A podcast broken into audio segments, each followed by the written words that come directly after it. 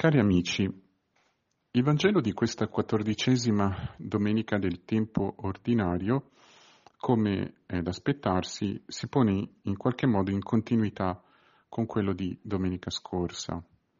Di fatto, mm, per la precisione, in questa domenica noi leggiamo una porzione del capitolo decimo del Vangelo di Luca, i versetti da 1, 12 e da 17 a 20, quindi una sorta di eh, collage, se vogliamo dire così, che appunto si collocano, seguono idealmente il Vangelo di eh, domenica scorsa, che invece era tratto dal capitolo nono, erano alcuni versetti mh, mm, tratti eh, dal capitolo nono, per la precisione proprio dalla fine del capitolo nono, mentre qui siamo all'inizio e alcuni versetti del capitolo decimo. Questo Vangelo, su cui ora brevemente ci ehm, concentriamo come al solito, questo Vangelo colpisce senz'altro per almeno due motivi. Il primo motivo è legato mh, a quello che viene detto nel versetto 1. Il Signore designa altri 72 discepoli e li invia in missione. Chiaramente è quel altri 72 discepoli che, mm, diciamo così, cattura la nostra attenzione. Perché far intendere che Gesù abbia già mandato qualcuno in missione. Infatti questo brano andrebbe letto in stretta mh, mm, connessione con l'inizio del capitolo 9, sempre del Vangelo di Luca ovviamente il, i versetti che vanno da 1 a 6. In questi versetti Gesù istituisce di fatto il gruppo dei dodici, o meglio, li convoca e li manda in missione. Infatti il versetto 1 dice, chiamando a sé i dodici, inteso i dodici discepoli, i dodici istituiti da, da, da Gesù, diede loro forza e potere su tutti i demoni e di guarire le malattie. E li manda ad annunciare il regno di Dio e a guarire gli infermi con alcune parole che vengono riportate ai versetti 3 e 6 e che hanno mh, un certo numero di punti di contatto con il Vangelo di questa domenica. Quindi l'invio dei 72 è un invio, per così dire, ulteriore rispetto a quello dei dodici. Le istruzioni che il Signore dà ai 72 nel Vangelo di questa domenica per certi versi ricalcano, ripetono, amplificano o ampliano quello che viene detto nei primi sei capitoli, eh, primi sei versetti del capitolo nono. Non solo, ma questi 72 o altri 72 di questi discepoli non si fa menzione in nessuno degli altri Vangeli sono un, eh, una menzione, un episodio specifico del Vangelo di Luca, che non ha paralleli né negli altri due sinottici, in Matteo e in Marco, né in Giovanni. Chiaramente questo suscita immediatamente la domanda sul perché mh, Gesù nel Vangelo di Luca abbia sentito l'esigenza di mandare in missione 72 discepoli, altri 72 oltre ai 12. La domanda potrebbe essere anche perché 72? C'è anche da notare, anche questo è un punto su cui voglio attirare la vostra attenzione, che al versetto 1, mm, comunque all'inizio del capitolo 9, i 12 vengono mandati in missione senza nessuna specificazione, diciamo così, li manda ad annunciare il regno di Dio e a guarire gli infermi, mentre nel brano eh, di questa domenica, nell'invio dei 72, c'è una specifica al versetto 1, li invia a due a due davanti a sé in ogni città e luogo dove stava per recarsi. Quindi questi 72 discepoli hanno, se così si può dire, una missione più specifica, sono degli apripista, sono coloro che preparano il terreno, preparano la strada al Signore che deve venire in ogni città e luogo dove appunto stava per recarsi. e vengono mandati appunto in, um, a, due, a due, quindi in eh, 36 gruppi eh, di due persone. Questo è il primo dato che noi sottolineiamo e, diciamo così, le domande che pone. C'è un altro fatto che mh, non si può non mh, sottolineare, appunto, di questo Vangelo e che possiamo prendere come mh, considerazione, per così dire, di sfondo, per comprendere bene, meglio possibile quello che andremo a dire, quelle poche considerazioni che faremo. Vale a dire, nel brano di questa domenica, dicevamo, sono stati scelti alcuni versetti a scapito di altri. Quindi la lettura del brano liturgico purtroppo lascia indietro alcuni versetti che probabilmente, anzi senza ombra di dubbio, sono centrali o importanti per la comprensione di tutto quello che Gesù dice ai 72. Questi versetti, che sono i versetti da 13 a 16 e che vi invito a leggere per conto vostro, sono di fatto ehm, una sorta di mh, mm, minaccia, di affermazione di minaccia che inizia con la parola guai eh, e che Gesù rivolge ad alcune città, Corazin, Bezzaida, Cafarnao, città che verosimilmente si trovavano, anzi quasi sicuramente in Galilea, attorno al lago di Tiberiade, e che sono richiamate come luoghi in cui Gesù ha predicato, quindi luoghi che in qualche modo hanno udito la predicazione del Signore e hanno visto, come dice al versetto 13, quello che Gesù ha operato. Vengono prese, richiamate come città che però non hanno creduto, città che in qualche modo non hanno accolto la presenza del Signore. E questo mm, improperio, minaccia, monito profetico, come lo si voglia chiamare, e di fatto il linguaggio del Signore qui ricalca, richiama in maniera abbastanza chiara quello dei profeti, volendo usare questa espressione un po' generica, ma che ci permette di capire il punto. Questi improperi, queste minacce, questo monito si concludono al versetto 16 con una affermazione sen- in forma di sentenza, diciamo, lapidaria. Chi ascolta voi, ascolta me, chi disprezza voi, disprezza me, e chi disprezza me, disprezza colui che mi ha mandato.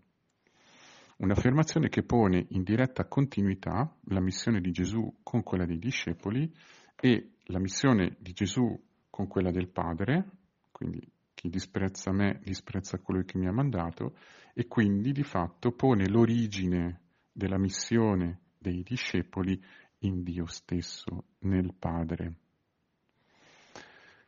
È importante eh, ricordare, tenere presente questo fatto, questi versetti, mh, mm, per non perdere un elemento importante del discorso che il Signore fa e per non perdere di vista soprattutto il fatto che in questi versetti, quindi di fatto versetti che vanno da 1 fino a 20 nel capitolo decimo, mm, appunto l'episodio dell'invio dei 72, la eventualità che il messaggio, la parola che i discepoli sono inviati a portare, eh, l'eventualità che questa parola possa trovare chiusura, possa trovare rifiuto, possa trovare addirittura anche diciamo indifferenza, non è un'eventualità così remota, è ciò che è capitato al Signore stesso.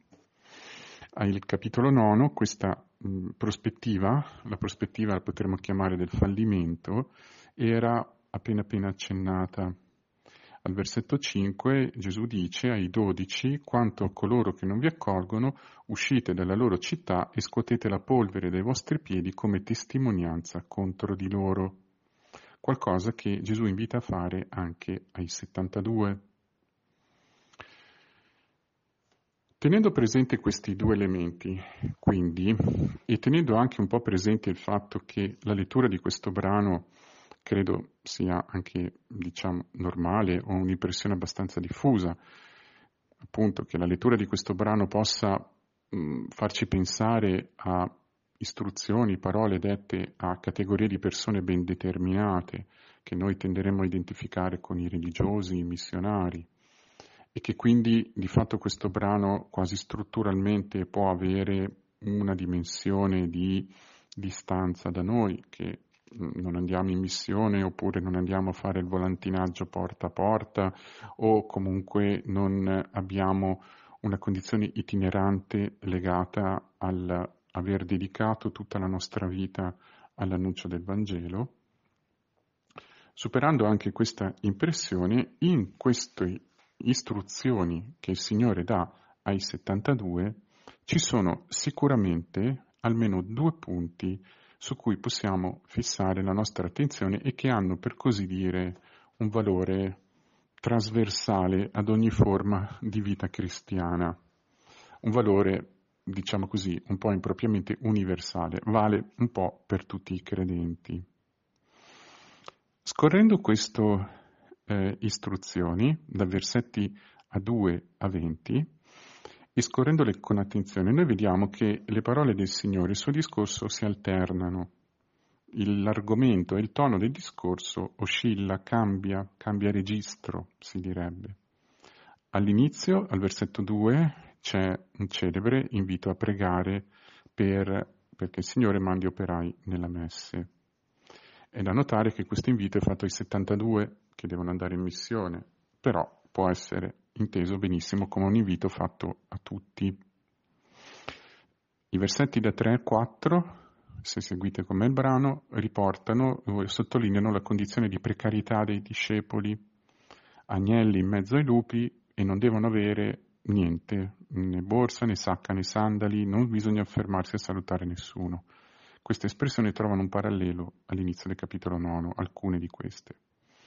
Poi, stranamente, il Signore sottolinea, si sofferma ad evidenziare come i discepoli devono salutare quando vanno in una casa, dando per scontato che eh, l'azione missionaria di questi 72 non si rivolge eh, in maniera generica a qualcuno, ma alla casa. Bisogna portare questa parola nelle case delle persone.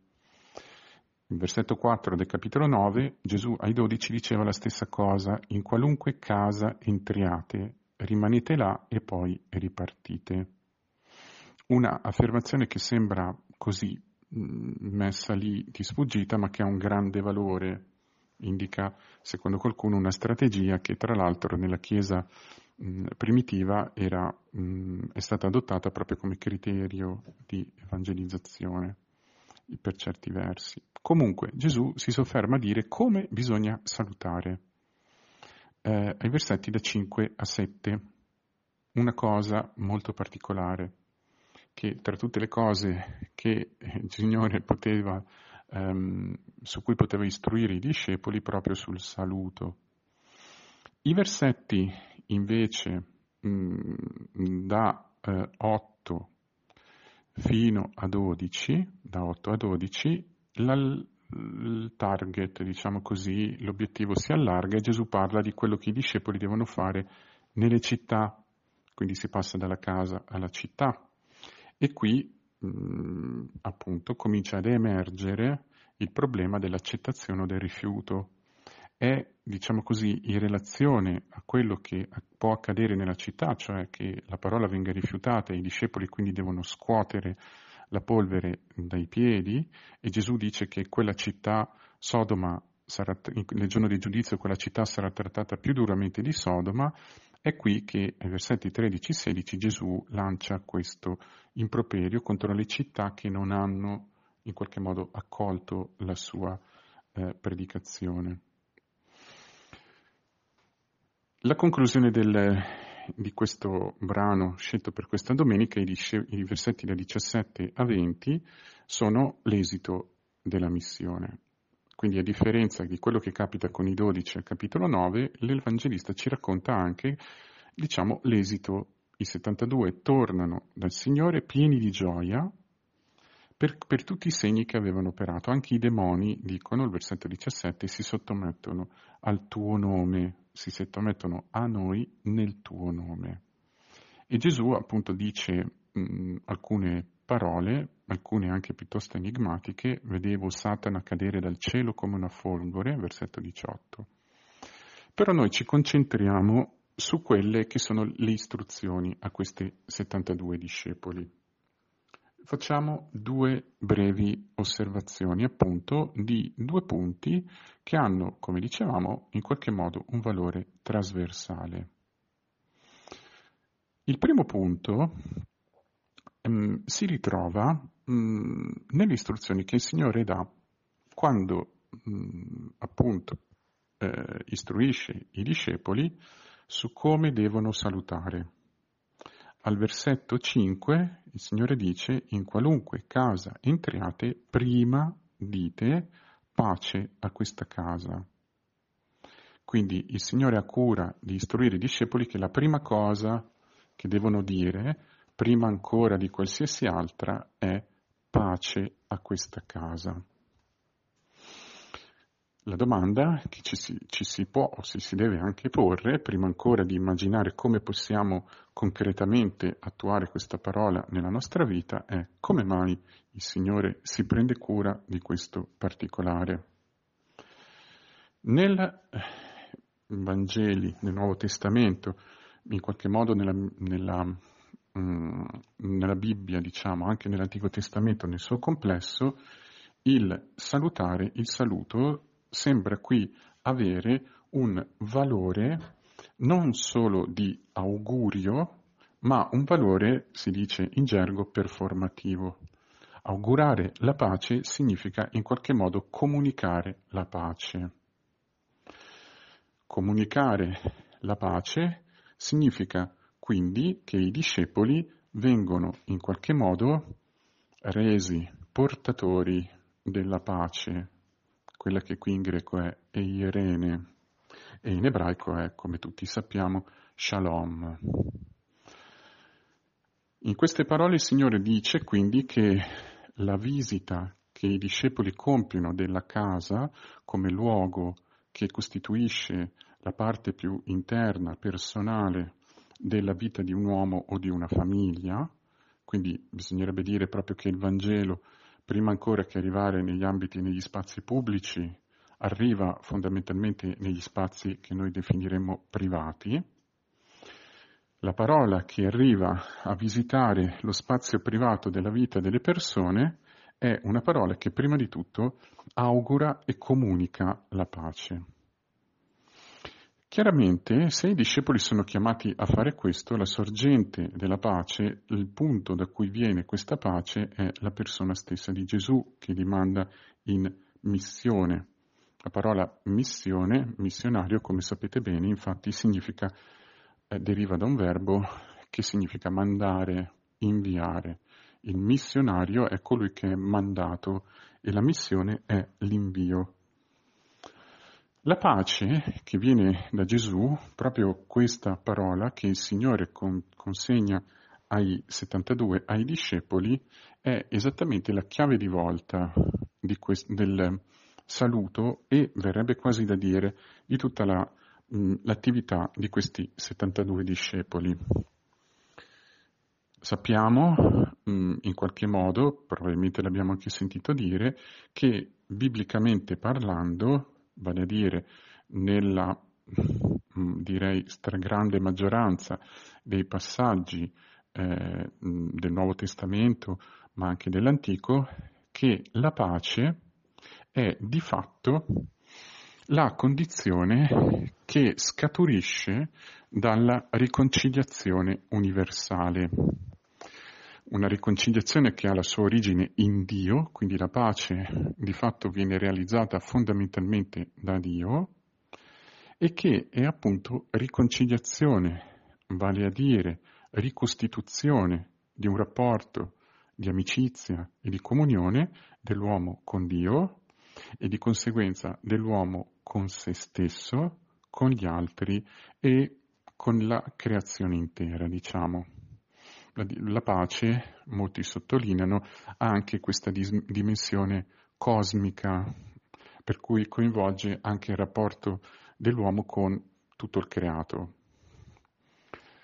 La parola chiave quindi è riconciliazione con Dio. Il fatto che una condizione di inimicizia, una condizione di distanza, di estraneità, eh, di mh, mm, potremmo dire appunto guerra, viene in qualche modo sanata.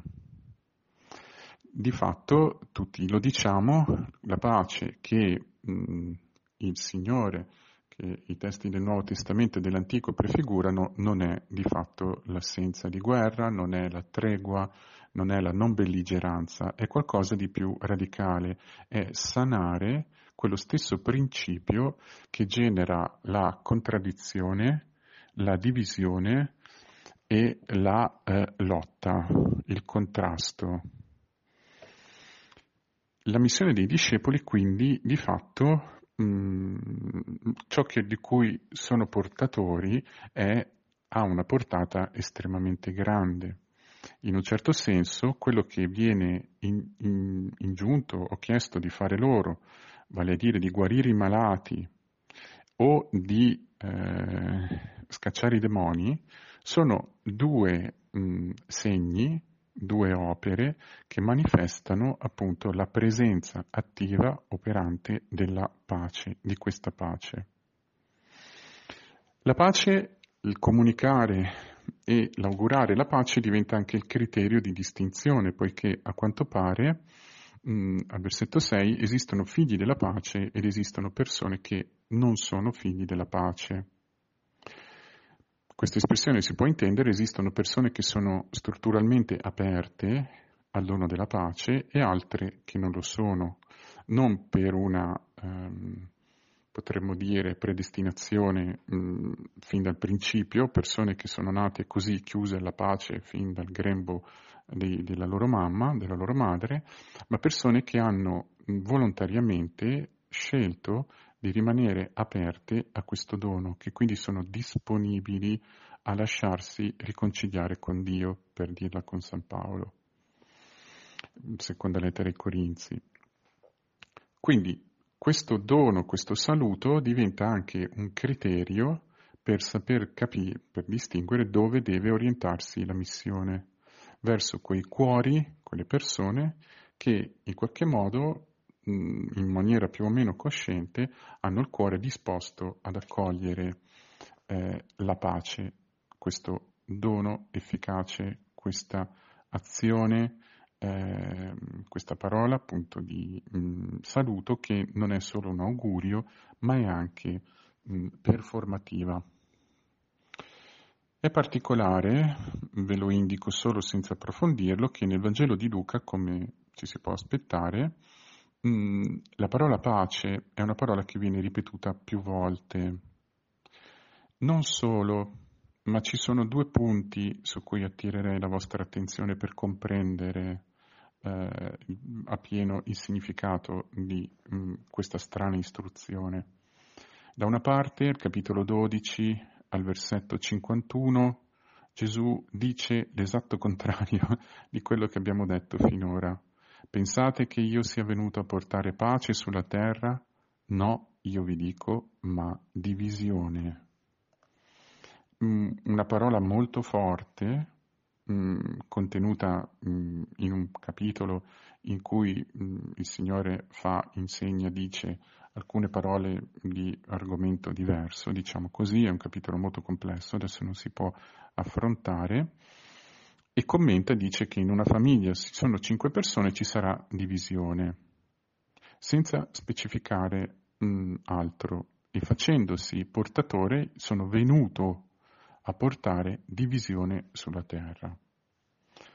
Mm, è chiaro che in qualche modo una cosa che noi possiamo comprendere da questa parola è che la divisione che Gesù viene a portare, come in altri passi mh, complessi, diciamo controversi della Bibbia Antico e Nuovo Testamento, in particolare l'Antico, questo modo di esprimersi può, non necessariamente, ma può essere interpretato come il Signore viene a rivelare la divisione che c'è mh, dentro il cuore dell'uomo, la divisione che c'è rispetto alla decisione pro o contro Lui. Mm, il capitolo decimo non si dice in fondo molto diversamente, visto che mh, mm, ci sono persone, città, come dirà, che accettano e altre che non accettano e si chiudono. Ci sono figli della pace, ma ci sono anche persone che a quanto pare non lo sono. Dice, se ci sono figli della pace, bene, altrimenti la pace ritornerà su di voi. Ma noi possiamo anche mh, mm, richiamare in maniera ancora più incisiva il fatto che in Luca 24, 36, come nel Vangelo di Giovanni, Gesù quando appare ai discepoli dice Gesù risorto, pace a voi. La pace scaturisce dal risorto. La pace è il frutto fondamentale della risurrezione di Cristo, perché risorgendo il Signore ha annullato definitivamente l'inimicizia, la distinzione, la lontananza tra Dio e l'uomo, rimettendo e spiando il peccato. Quindi non è possibile trovare una fonte di pace stabile, duratura e profonda se non nel risorto. E i discepoli, dopo la risurrezione, che si troveranno appunto inviati di nuovo in missione e che dovranno far tesoro delle parole dette dal Signore al capitolo 9 e 12 e al capitolo 10 ai 72, sapranno che annunciare, augurare, salutare con la pace significa portare il Signore risorto. L'altra parola mh, mm, che in qualche modo eh, noi ritroviamo in queste istruzioni mh, mm, è una parola che ha un significato più ampio, è mh, mm, trasversale, abbiamo detto, è quello che dice il Signore ai versetti 9 e 11. Quando bisogna entrare in una città, dice ai discepoli, mangiate quello che vi verrà offerto. Anche questa sottolineatura è molto particolare che il Signore si preoccupi di questo punto. Guarire i malati che si trovano, e qui ci siamo, e dite loro, è vicino a voi il regno di Dio. Questa frase viene ripetuta anche, anche dopo, quando appunto si parla del um, rifiuto. Um, I discepoli sono invitati a scuotere la polvere dai sandali e a dire comunque, sappiate comunque che il regno di Dio è vicino. Ora, come mai è così importante e perché questo è mh, mm, considerato nelle parole del Signore come la sintesi Mm, del, di quello che i discepoli devono dire. Il regno di Dio, che nel Vangelo di Luca viene detto in maniera molto chiara, è dentro di voi, non verrà in modo da essere annunciato eccolo qui ed eccolo là, dice al capitolo 17 del Vangelo di Luca, il regno di Dio è di fatto la presenza di Gesù. La presenza di Gesù nella storia umana e che opera per costruire la comunione con Dio. È la presenza attiva, misteriosa di Gesù nella storia umana, particolarmente presente, accolto, celebrato, annunciato all'interno del gruppo dei suoi discepoli della Chiesa, ma che agisce misteriosamente per operare fondamentalmente questa comunione. Potremmo dire che il regno di Dio è vicino, è un modo per dire la persona di Gesù è vicina, oppure è qui. Ed è qui non in maniera generica, come una presenza che io posso percepire e che in qualche modo mi comunica serenità, pace, ma la percepisco come presenza che opera per togliere, per eh, rimuovere ciò che impedisce la comunione tra gli uomini e Dio. Questo punto è importante. Guarite i malati e dite loro è vicino il regno di Dio. Queste due azioni sono in qualche modo vicine, sono contestuali. La guarigione della malattia diventa il segno della ricostituzione della persona nella comunione con Dio. Quindi questa espressione ha un significato senz'altro letterale, quindi noi sappiamo appunto come Dio agisca, il Signore agisca mh, mm, lui direttamente, se vogliamo, tramite la preghiera, tramite i suoi santi, tramite mille canali, anche per eh, lenire, per guarire le fatiche fisiche del nostro corpo, le nostre malattie, ma la malattia, l'ostacolo alla integrità che viene tolto è fondamentalmente il peccato. Quindi se nel saluto l'accento cade sul dono della riconciliazione che permette la comunione tra gli uomini e Dio, riconciliazione che ha la sua sorgente nella risurrezione del Signore, in questa parola è vicino a te, a voi, il regno di Dio, nell'istruzione sulla guarigione dei malati e anche, si potrebbe dire, sullo scacciare i demoni, appare chiaramente che in questo modo i discepoli portano o prolungano l'azione di Dio nella storia umana. Il regno di Dio infatti si realizza attraverso l'azione di Dio che si aggancia, che trova una cooperazione dentro il cuore umano. Quando queste due azioni si saldano tra di loro, cooperano, operano in una forma di sinergia, allora in qualche modo viene edificato il regno di Dio, cioè la comunione stabile tra Dio e gli uomini. Quindi quello che i discepoli sono chiamati a fare, i 72, in una forma specifica, quindi in mezzo a lotte, nella precarietà, nella povertà, attraverso una strategia, se vogliamo chiamarla così, particolare, è in realtà un qualcosa, una realtà che, che costituisce la sostanza della vita cristiana in ogni forma di vita. La nostra vita cristiana dovrebbe essere intessuta in maniera stabile, permanente e quotidiana di questa doppia consapevolezza. Nella persona di Cristo risorto ogni conflitto viene risolto e viene donata continuamente la riconciliazione e nella sua persona presente e operante nella nostra vita tramite la parola, lo spirito, i sacramenti, la comunione con i fratelli e le sorelle, in questo modo il Signore dimostra, rivela di essere misteriosamente presente nella storia e di agire continuamente per creare la comunione tra gli uomini con Lui. Ognuno di noi che vive, che lascia mh, sostanziare la propria vita da queste parole è in qualche modo, nel suo piccolo, nel suo stato di vita, un missionario.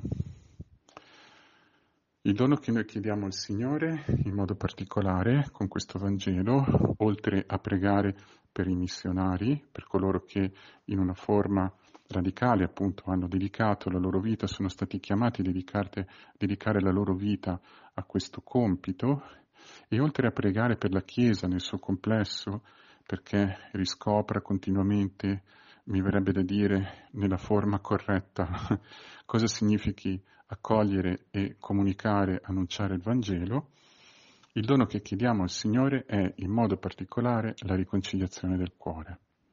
Il dono che noi chiediamo è la pace, è l'efficacia della sua azione dentro di noi, che rimuova dentro di noi e rimetta ogni ostacolo a questa opera dentro di noi e che generi continuamente dentro di noi e attorno a noi riconciliazione. Il modo migliore per essere, per dirla con Matteo 5, operatori di pace è infatti prima di tutto lasciarci pacificare o come dice San Paolo lasciatevi riconciliare con Dio.